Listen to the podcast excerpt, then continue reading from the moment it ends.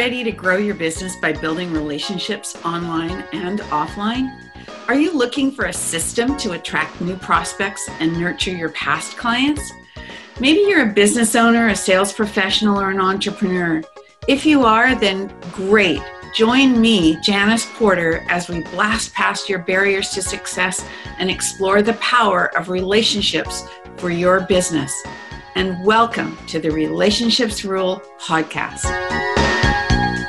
Hello, everyone. Welcome to the Relationships Rule Podcast. I'm your host, Janice Porter, and I'm very excited about my guest today. Her name is Laurel Rutledge. And Laurel comes to us from Houston, Texas, and from a referral from someone else that's been on my podcast. And I love referrals. Referral business is my favorite thing. So welcome, Laurel. Thank you. You're excited. You're very welcome. So I'm just going to talk to a couple of things that Laurel has on her intro so that we can jump right into a conversation. Laurel was in corporate America, like so many women, for so many years, like 30 years of experience, and focused on serving bigger and broader. So decided it was time to leave corporate. How long ago? 3 years now, going on 4. Yeah. And 2 things I need to read here. Her passion, Laurel's passion, is teaching the art of leading with your heart, but acting with your head to build the career or business that you desire. And first of all, I'm all about the heart and building relationships. And so that spoke to me. And the second thing, and we'll come back to the other one, is through Laurel's one-on-one advisory services, VIP days, and online small business HR resource, Laurel seeks to get you out of your rut or talk you back off that ledge. And first of all, that was so cool. And I wanted to talk about that first. Laurel Rutledge talks you out of your rut and back off that ledge. Who thought of that? It's so brilliant. I know. Isn't that fantastic? So it's like you said, it's all about connection. So one of the coaches that I worked with, she's on the team of coaches that I have that are my personal coaches. As I was starting to work with them, she was saying, okay, now Laurel, let's talk a little bit about your business and what you do. And so we were having this conversation. She's like, you talk people out of their rut or back off the ledge. I'm like, oh, that's it. I said, and that spells Rutledge. She's like, yep. So it's almost like that came from the divine or something. It was. Right. Divine intervention. Yes. Was she by any chance a marketing coach? You know, she's more the business kind of, infrastructure systems coach, but she has some sales and marketing background, and that's where that came from. Yeah. So it was fantastic. Yeah. I loved it. So it's easy to remember who you are in that regard. Yes. So talk to me about teaching the art of leading with your heart, but acting with your head. So in doing that, please let my audience know what exactly you do, because I know there's 2 parts to your business. Sure. So the big thing that I get people to understand is whether you're building a business or you're building a career, it comes down to 2 key pieces, which is strategy and people. Because if you don't know where you're going, how do you know who you need on your team or around you, right? And so when I tell people about leading with their heart, but acting with their head, it's that same vein. So often we lead with emotion, and especially women, we tend to lead with emotion. And while emotion is good, you need to turn emotion into passion or compassion, because if we lead with emotion, we have sometimes a hard time making tough decisions or the right decision because our emotions are leading us. So take that emotion, put that into your heart. This is why I'm doing this. This is what I want to do. This is the impact that I want to have, and put that in a little bubble, own it, believe in it, sit in it, and then move to your head to say, okay, this is all the stuff I want to do because I believe in it, but now I've got to make a decision that's going to be impactful. I'm going to be able to communicate in a way that people hear the message that I want, and I'm going to be able to make the impact that I want to make because I've been thoughtful about the actions that I take. So that's what I mean about continuing to lead with your heart, but act with your head. And especially for small business owners, because it's, everybody's not family, right? And you got to make those tough decisions. And it's all about being really clear that it's not unkind to be clear. It's not unkind to be clear. Yeah. It makes me think that, I have issues sometimes around speaking. Yes. So when you have to speak to an audience or whatever, I'm nervous about it. I don't you know, unless I'm talking about something I'm really comfortable with, that's right. my passion or that I really care about, then I get nervous. But that's because I get into my head. Yes. So I'm better when I lead from my heart. But mm-hmm. you're saying, have that passion, have that heart, but just yes. be clear in your right. head about what's going on. Right. Because there's a difference in, especially when you're speaking to people, when you're really trying to touch people yeah. and get a message and communicate, that tends to be much more heart-led. But the challenge is when you're trying to make specific decisions about your career or about your business, if you're sitting in your emotion, you are not necessarily allowing yourself to gather the kind of information that you need, to gather the perspectives that you need that may or may not support the decision you want to make. And so if you can kind of harness the passion, harness the emotion, not negate it, because that's when you get into all other kinds of issues, right?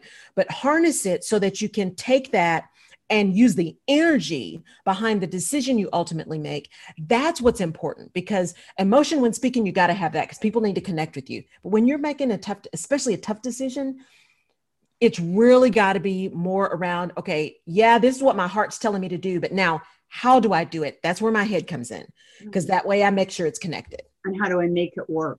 Exactly. Exactly. So that takes me to you leaving corporate. Yes. And a comment you made here about, I left corporate because I woke up one day feeling the worst I've ever felt and wondering why I kept tolerating the misery. I went through that experience many, many years ago when I was teaching school. Mm-hmm. I loved teaching and I loved the kids, but the bureaucracy was killing mm-hmm.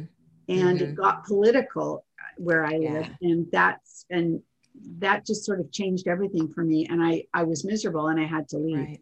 So what was it? Was there a trigger point? Was there one last straw that broke the camel's back for you? You know, there was an incident that I just thought, okay, well, why, why am I doing this? But when I look back at it, again, unemotionally, right? It happened over time, because one of the things that we have a tendency to do, you know, real type A insecure overachievers, right? Women, and in particular, women of color tend to do is when things start feeling off, we go to self first. Did I really say it the right way? Did I show up the right way? We are examining our involvement or participation or impact on whatever the situation was that didn't feel right. And so because I tend to be so focused on outcome, very rarely am I overly invested in the fact that some decision has to be my decision. That's not where I lead from. I lead from, let's get all the information on the table. Let's make the best decision possible. If my gut tells me we're probably going down the wrong path, I'm still going to be in because we agreed to do it. But I'm likely to have at least a plan B because I know better, because I tend to have really good foresight. Sure. But I'm not one of those people that's going to go out and say, oh my gosh, I can't believe we did that. Right. That's not good leadership. And so what I found over time was, you know, I didn't sleep on a Sunday night for 5 years. I was spending so much time trying to just support and cajole and, you know, try to get people to just get it. And we're talking a 150-year-old company. We're talking a culture that was very much ingrained in patriarchy, that was very much ingrained in processes that weren't necessarily logical or reasonable. And while on the one hand, really, really focused on innovate, but when the rubber met the road, oh, no, we can't do that because that's not the way we've always done it, which is a killer to anyone who has any kind of forward thinking. And so I went home at December, and I just kind of was able to pause, and I thought, I haven't slept. When I am spending time with my family, I'm not present. I am not showing up for my team the way I like to show up. Like, I was walking into meetings and having to say, okay, guys, it's not you. I'm just letting you know it's not you. It has been one of those days where I'm having to fight, bosses overseas, bosses globally. We've made these decisions, and then we come in and everybody gets all brand new. So we're having to redo stuff. They rewrite history. It was just a quagmire of crap, to be frank. And I thought, why am I doing this? Because I have a choice. And often corporate environments make you think you don't have a choice. Right. Everyone always has a choice. Now, they may be good choices or bad choices, but you have a choice. We're just not free from the consequences of the choices. And so I just realized that I was more important and my life was more important than whatever they were going to be doing and whatever money I was making. because not all money is good money. And it just reached the point where I didn't want to live that way anymore. It was just time. Yeah. And that you have to come to that realization yourself, yes. Of course, make that mm-hmm. decision and be unafraid of the consequences, right. Or, you know, create something from it. I know right. When I left teaching, it changed everything. Mm-hmm. And, you know, there's so many, I don't know what it's like. I know it's a little bit different in the States than Canada, but, you know, basically teaching, although it's not paid really well, mm-hmm.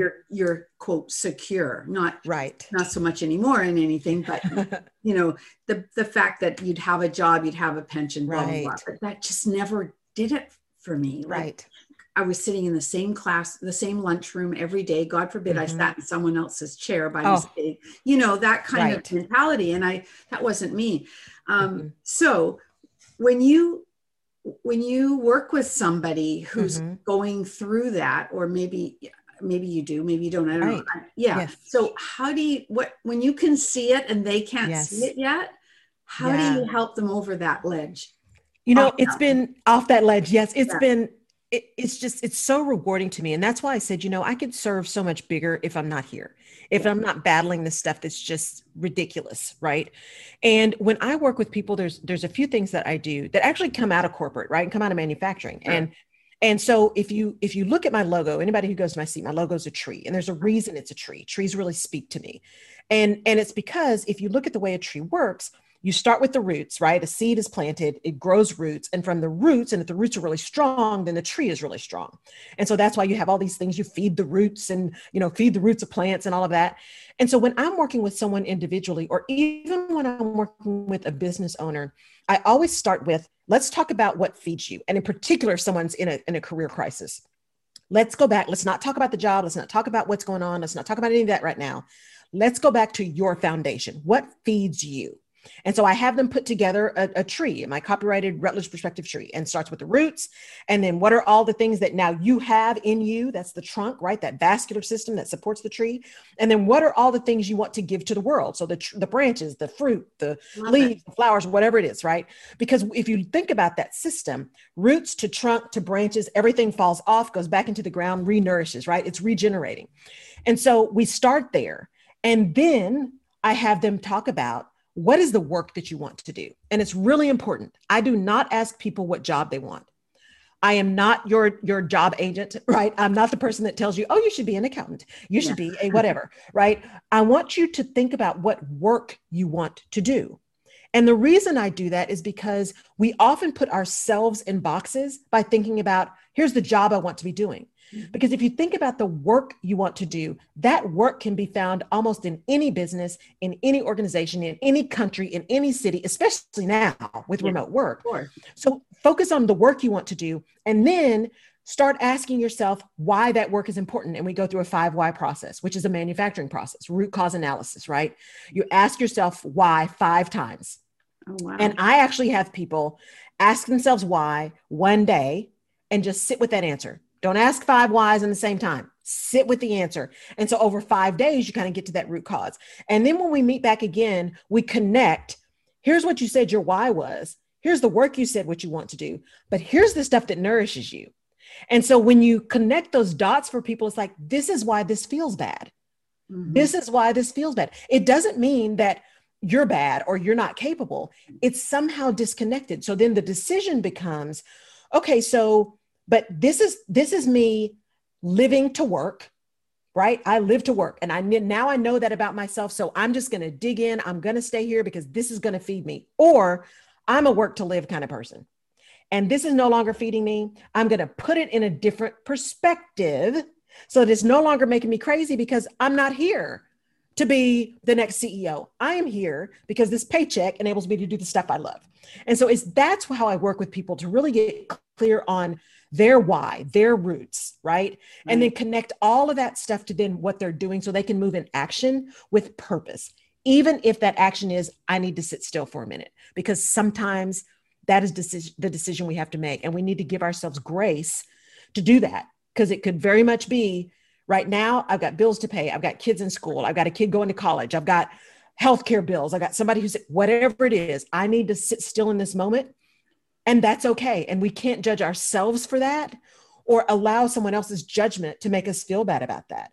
We just have to own it, know it, and then understand, well, that's where I am right now. That doesn't mean I can't be making a plan. That just means I can put it in the right perspective so I'm not allowing it to make my spirit heavy, to make me crazy. So that's kind of how I work with people. I love it. That's great information and food for thought for a lot of people, I'm sure. Yes. Yes. Especially, yes. I was just talking to a young woman before our call who was on a presentation I did the other night for some women in leadership. And yes. She is in transition, and she was talking about her LinkedIn profile.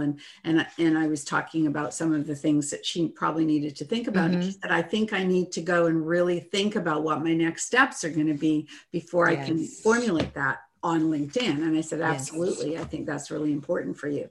Absolutely. So yeah, it's important. So you also said in here, there's strength in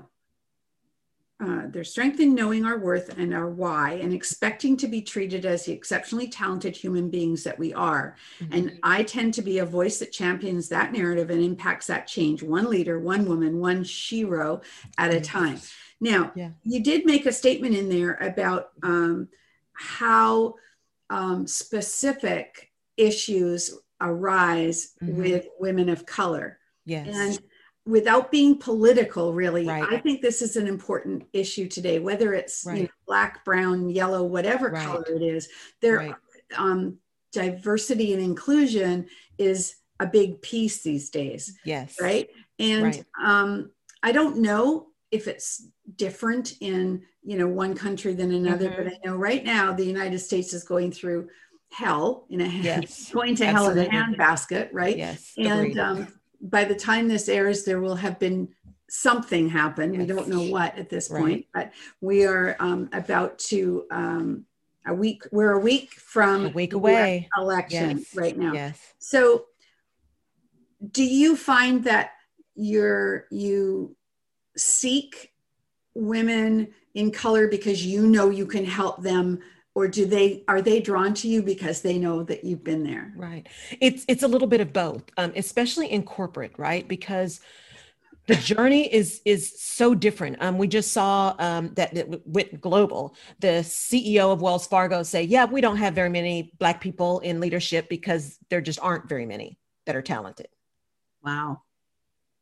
And I can't believe I can't believe he actually said that out loud, but I was just like, really? Mm-hmm. And so the issue around being a woman of color in particular is it is a very different journey. You know, people talk about code switching and how much you have to modify who you are just to be heard. Mm-hmm. And that is beyond just being female. So I don't even get to deal with issues of gender until I deal with issues of race and ethnicity. Because when I walk into a room, they don't see a woman, they see a Black woman, which is different. And so there are already ideas around competency, around how I'm going to respond to things, around passion versus aggression, around, you know, all of those kind of things, the whole mad Black woman syndrome that we battle every day. And so it is not so much a disconnect. And I think this is where the rhetoric has gotten so off kilter. It is not a rejection of everyone else. It is an embracing of that story, that journey, which is different, which has hurdles that are so tall sometimes that it is, you are literally having to climb up them as opposed to cross over them. It is about the challenge of simply showing up as who you are and being expected to be competent, because the expectation is that you won't be. And that you are hired because you fit a box, you check a box. You can't possibly really be competent. You can't possibly have earned it. And so we tend to internalize that. And if you're already kind of a type A, it just makes it even worse because you're constantly trying to make sure that you're saying the words the right way so people can hear it, that you're showing up the right way, that you're presented the right way. Just the fact that I wear my hair natural and not straightened is a problem. When we have to make a law that says you cannot discriminate against someone because they're wearing their hair natural, it's a problem. Didn't we see that with Gabrielle Union? Yes, exactly. With Gabrielle Union. And there were several cases where kids had been told they can't march at graduation. There, it's that whole dress code thing in the US, often targeting girls, right? So you can't wear your arms out, you can't wear, and that is all girls.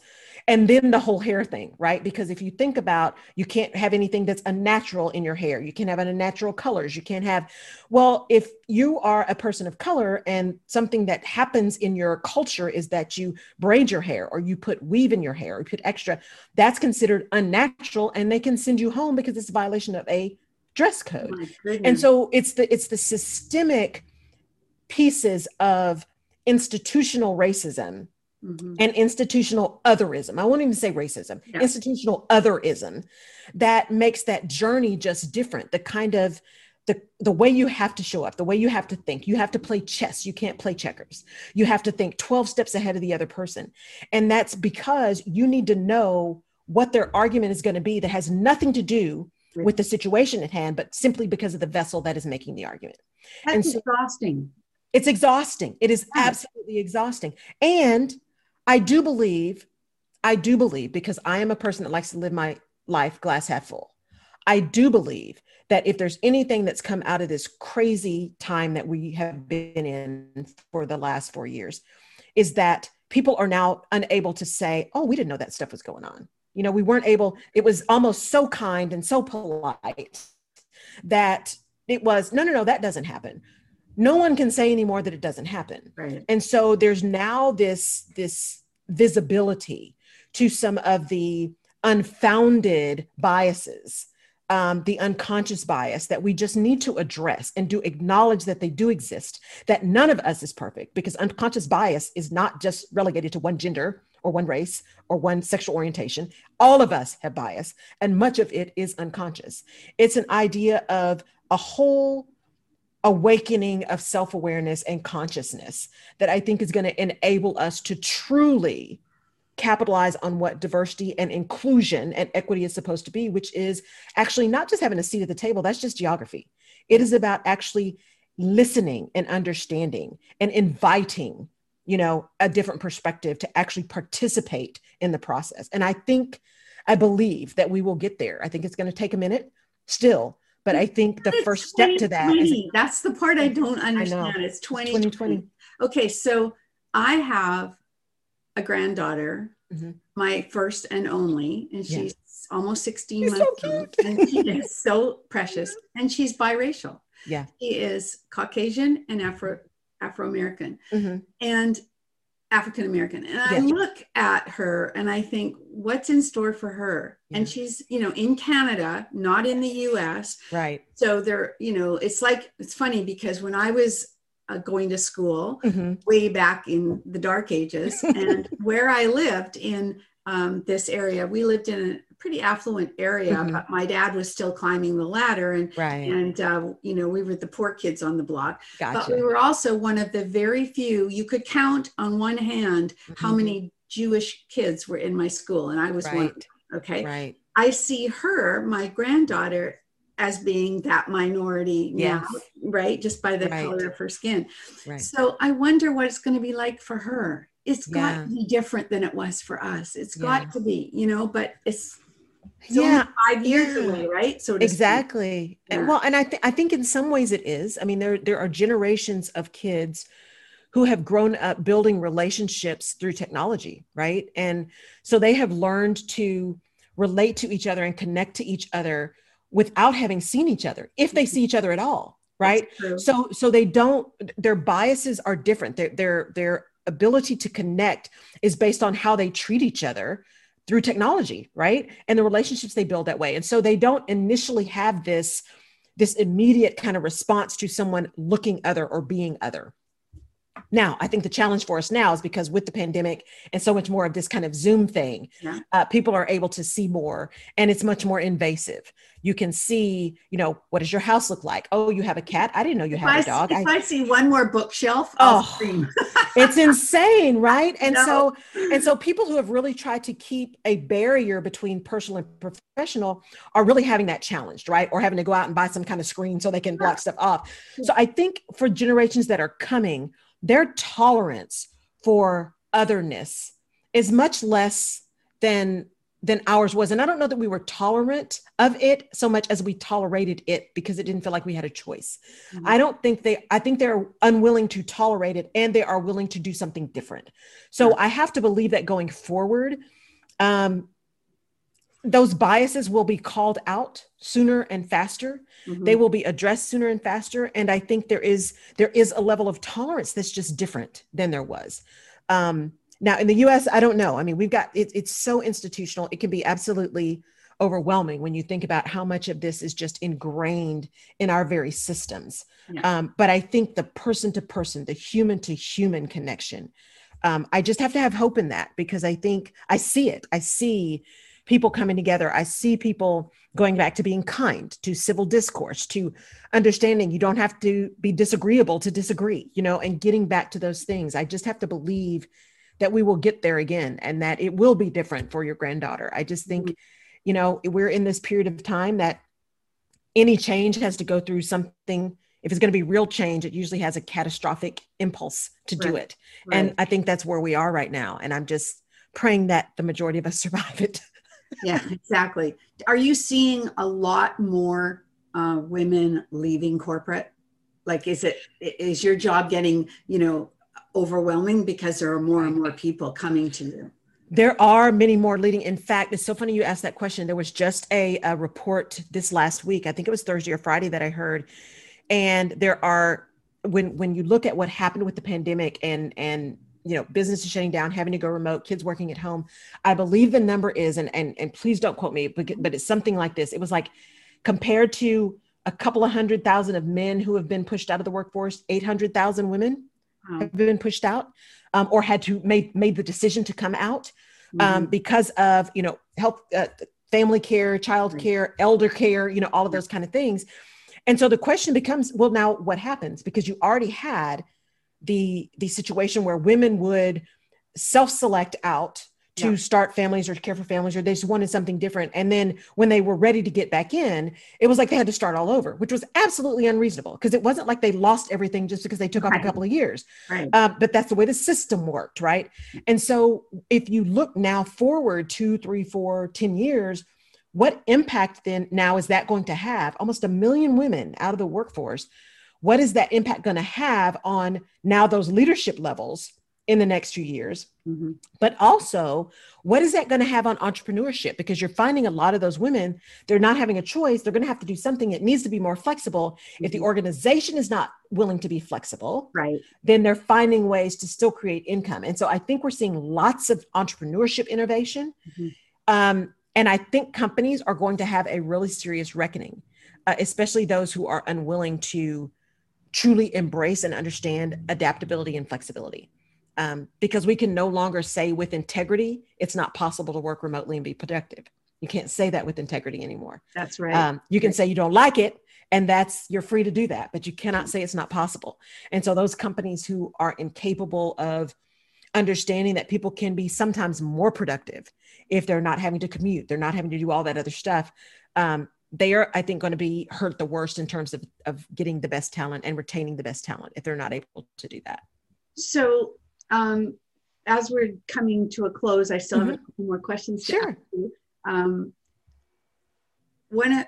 As my beingness and my podcast is all about building relationships and the importance of relationships, I think of a saying that I've said many times. I think it comes from my father somehow, ingraining it in me. And I'm not sure about it, but I want to ask you. Sure. And that is, it's not what you know, it's who you know.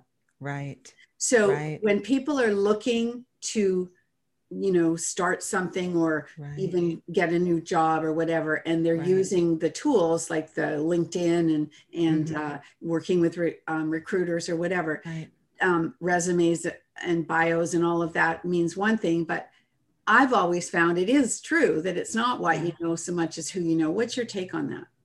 Right. I agree. And I would even take it further. It's not what you know, it's who you know and who knows you. Ah. Right. And I think that relationship piece is truly important. I mean, my dad had a similar saying. He's like, even when you have nothing, if you have a good name, you have everything. Oh, yes. And so as you as you are moving through your life, whether that's personal or professional, those people you surround yourself with, those connections that you make, because we are beings that like to be connected, right? Humans like to be connected. We like to be engaged with others, even those of us who are introverts, right? We like that engagement with others. And I'm even finding, as I go see my mom this week, I'm like, I need that human connection. I'm missing the human connection. Oh, totally. It's just hard, right? And so that ability to connect, that having genuine connections, authentic connections. As you said, we got connected through a network, and she's connected me. Michelle's connecting me with other people. And so, I believe in those being reciprocal and what can you do to serve the other person? And so I always encourage people, as you are moving to do something else. And I heard this from she's an Emmy winner and a Grammy winner, I believe, a producer named Ricky Hughes. She said, the thing about connections and network and mentoring, is that it's a two-way street. And I've always said that it's a relationship. Mm-hmm. And so as you go out and build your network and build these connections, not only what can that person bring to you, what do they know that you need to know, but what can you add to them? And it may not be monetary. You may not be able to teach them anything different, but there may be a connection you have. There may be a tool, you know, there may be something that you are bringing to the relationship as well, because it should be reciprocal. Mm-hmm. It should be reciprocal. And so I think as people are really looking at the next step, whatever that is for them, whether it's a new job, whether it's opening a business, and trying to get those connections and build that network, mm-hmm. build it based on who you really are, show up as you are, whatever that is. I mean, you know, people love Gary Vee. He's a little out there for me, but you either love him or hate him, but he is who he is all the time, right? Right? So be who you are, and you will attract the people who are supposed to be attracted to you, and make sure that you understand that that service and networking is not just about you. It's also about the other person. That's the thing I talk about all the time. I'm always teaching people that, you know, it's not about you. It's what's in it for mm-hmm. them. They like to talk about themselves, learn about other people. And then, and that brings me to my last question, because I want to say, I was just about to say, be curious about them. Yes. That's my favorite word, curiosity. So, you know, what are you curious about? I am a curious person by nature, and I've learned that over my career and over time. And so, in fact, my three words for this year were curiosity, compassion, and conviction. Those are my three words. And so I tell people all the time, they would ask me, Laurel, how do you know how to ask that question, you know, in business? And how did you know to ask them that? How do you, I listen really well. I listen because I listen to understand, because I'm curious. I want to know, I want to understand. I want to know what levers to push. I want to know what makes people tick. I want to know why they made the decisions they make. Why is a big question for me. And that's about genuine curiosity. Mm-hmm. And so if you are genuinely curious, that can get you into and out of so many things, because if you're genuinely curious, we'll build that reciprocal relationship, because you want to know. That doesn't mean you need to know the bowels of everybody's relationship. That's not what I'm talking about, right? Because I don't need to know that, right? I don't need to know what color you painted your garage, right? That's not it. But I am curious about how you show up in the world and why. And so if you can build from that, curiosity will actually take you so many other places. If you're in HR, be curious. Why does the business work the way it works? How do the people that we bring impact that business? If you are building your career, why do I want to do this? And what is it about it that really makes it awesome? Being curious, right?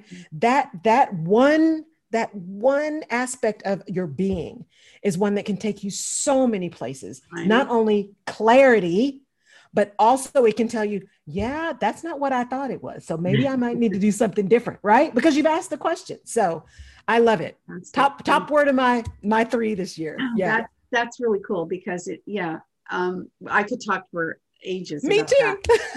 And I know we could do that. We'll have to do this again. Absolutely. I think it's time to wrap it up. And I I just enjoyed everything about this conversation and learning lots from you. Yes. And I thank you. How can my audience find you? I have the information here, which I will put on my in the show notes. But if you have one last place you want them to look, or anything you have to. Sure. Well, thank you so much for having me. I've just really enjoyed this, and I enjoyed meeting you. I think The easiest way, of course, is just laurelrutledge.com. That's my website. Sure. And so you can get to my podcast there. There's information on how to listen to me on the radio show. So you can get to all of that on laurelrutledge.com. I'm all there. And I am on social media. So you can find me on Facebook and you can find me on Instagram, usually at The Rutledge Perspective or Laurel K. Rutledge on everything. The Rutledge Perspective, your podcast? So the podcast is called The Rutledge Perspective, The Rutledge Perspective podcast on all formats. Mm-hmm. And then the radio show is also called The Rutledge Perspective. And that goes live on my Facebook page every Tuesday. So I'll be there tomorrow morning. So I'd love to have people listen. Those, just recently, but I have to admit, I hadn't listened to your podcast because I like to come in cold, actually. Absolutely. Yeah. I feel the same way. Then I'll listen to it. Yes. So thank you again for being my guest. It's been delightful. And thank you. To my audience, I hope there were some nuggets there for you. Please let us know by leaving a review, and remember to stay connected and be remembered. Thank you so much for listening to the podcast today. If this show has inspired you to reach out to connect to someone new or nurture a current or past relationship, and you think that others can benefit from listening, please share this episode. If you have feedback or questions about the episode, please leave a note in the comment sections below. If you would like to receive automatic updates of new podcast episodes, you can subscribe to the podcast on iTunes or Stitcher, or from the podcast app on your mobile device. Ratings and reviews from my listeners are extremely valuable to me and greatly appreciated. They help the podcast rank higher on iTunes, which exposes my show to more awesome listeners like you. So if you have a minute, please leave an honest review on iTunes. And remember to stay connected and be remembered.